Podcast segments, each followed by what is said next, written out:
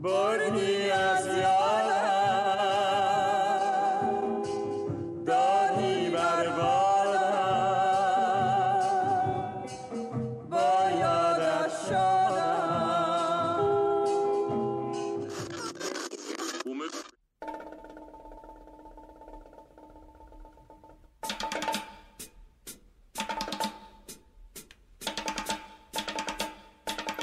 با درود من نیلوفرم و با مجموعه پادکست ترانه ای که نو شد نوشته پویان مقدسی با شما همراه هستم.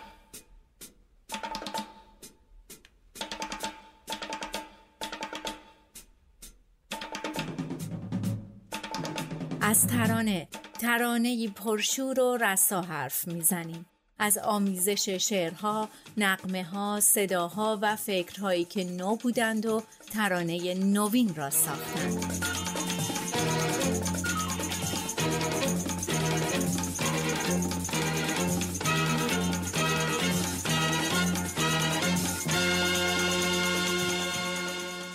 مردی که تنها بود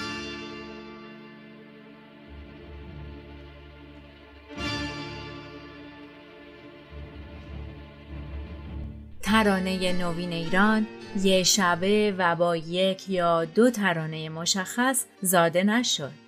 بلکه از اوایل دهه چهل تجربه های زیادی با آزمون خطاهای مختلف انجام شد و شاعرها و آهنگسازا و خواننده های زیادی تلاش ها و تجربه های متفاوتی تو این زمینه انجام دادن و پیش اومدن. تا این جریان بعد از حدود یه دهه تقلا و با ساخته شدن گروه های کاری منسجم و تشکیل شده از کارورزانی نوگرا به پختگی و سمردهی رسید و حرفی برای گفتن پیدا کرد و کم کم مورد اقبال عمومی هم قرار گرفت. از اولین کارگروه های جریانساز تشکیل شده تو این عرصه گروه اسفندیار منفردزاده به عنوان آهنگساز، شهیار قنبری به عنوان شاعر و فرهاد به عنوان خواننده بود.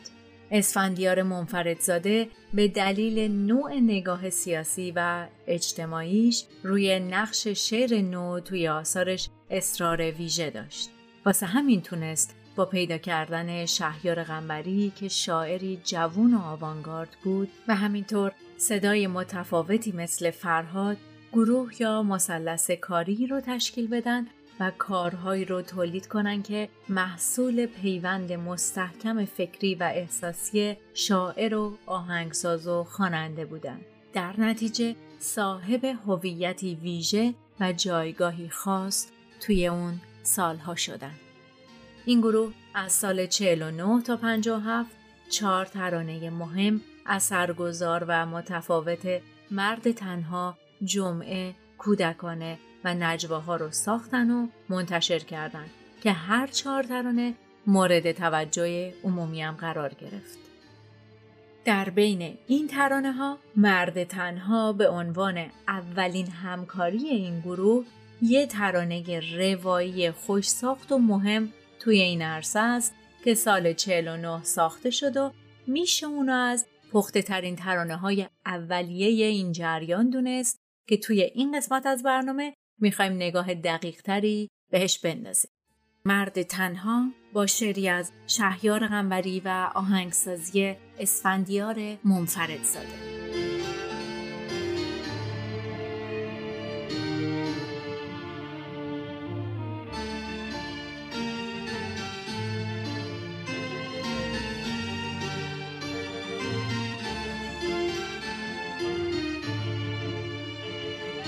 اسم ترانه خودش گویای محتوای اونه. این اثر برای سکانس پایانی فیلم سینمایی رضا موتوری به نویسندگی و کارگردانی مسعود کیمیایی ساخته شد.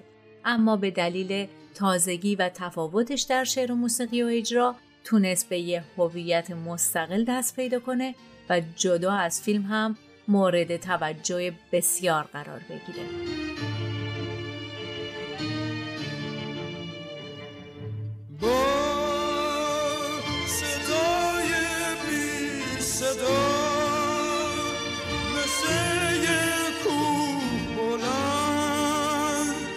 قصه خواب بوده. یه مرد بود یه مرد.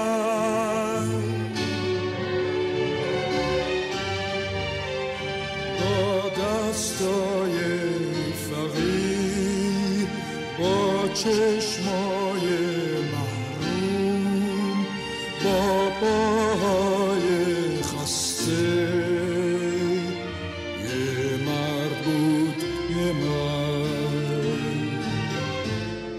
روایت این مرد روایت مردی از طبقات پایین جامعه است.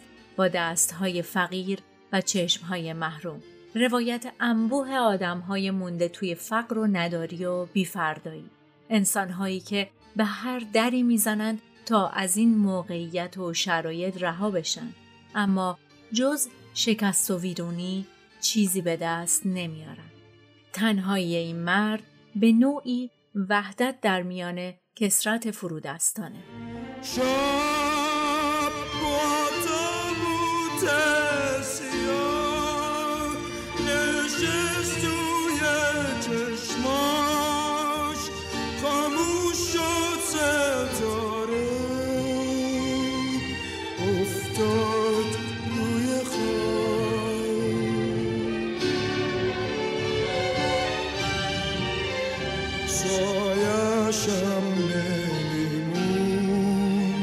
هرگز پشت سرش غمگین بود و خسته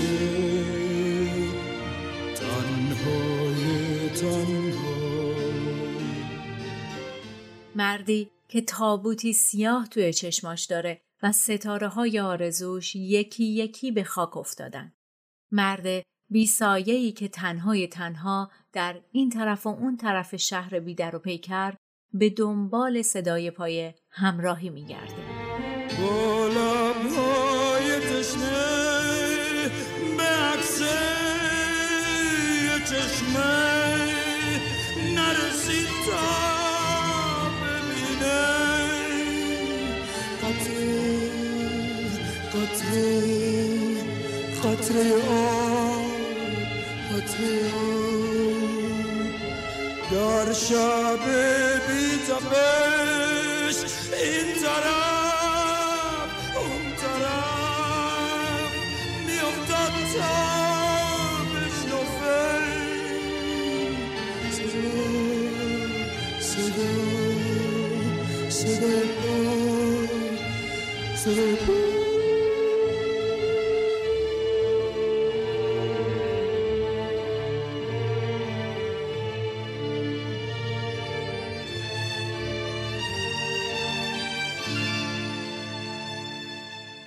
شعر این ترانه بدون هیچ تردیدی یه شعر درجه اول برای ترانه شدنه. فضایی که شاعر برای روایت تنهایی مرد تنهاش می‌سازه هولناکه. تصویر انسانهای تیپا خورده توی جهان پر هیاهوی امروز. شعری کوتاه، منسجم و شخصیت پرداز و با تعابیری که به جرأت میشه گفت تا اون روز توی ترانه ما به کار گرفته نشده بودن. شعری که در عین تصویرگری فلاکت و تنهایی در آخر تلاش شخصیتش رو برای تغییر این وضعیت با جستجوش برای پیدا کردن یه همراه نشون میده. ملودی ساخته شده روی این شعر نشون از نبوغ ملودی ساز داره. چون به چنان خانش متفاوتی از شعر رسیده که این خانش متفاوت یه ارزش افزوده دندونگیر برای این شعر و ترانه به حساب میاد. ملودی که تصویرگر فضای تیره و زخمی شعره. به نظر من اوج توانمندی ملودی ساز درست در آخرین واژه‌ای که از دهان خواننده بیرون میاد نمود پیدا می‌کنه. اونجا که منفرد زاده از فرهاد می‌خواد صدای پای آخر رو فاسه بخونه و صداش رو بکشه. من اینجا گرگ زخمی رو می‌بینم که روی قله کوهی ایستاده و رو به ماه زوزه می‌کشه.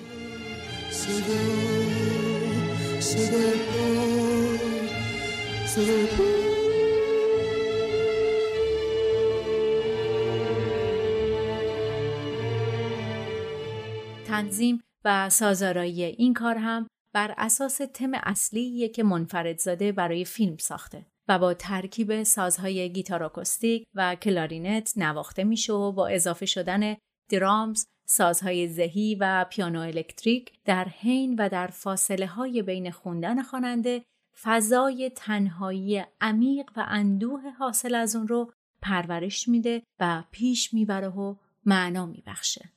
جالبه بدونیم که مرد تنها دومین تجربه فرهاد توی فارسی خوندنه و البته اولین همکاریش با منفرد زاده. تجربه ای که به دلیل شکست تجربه قبلی فرهاد فقط با اصرار زیاد منفرد زاده میسر میشه.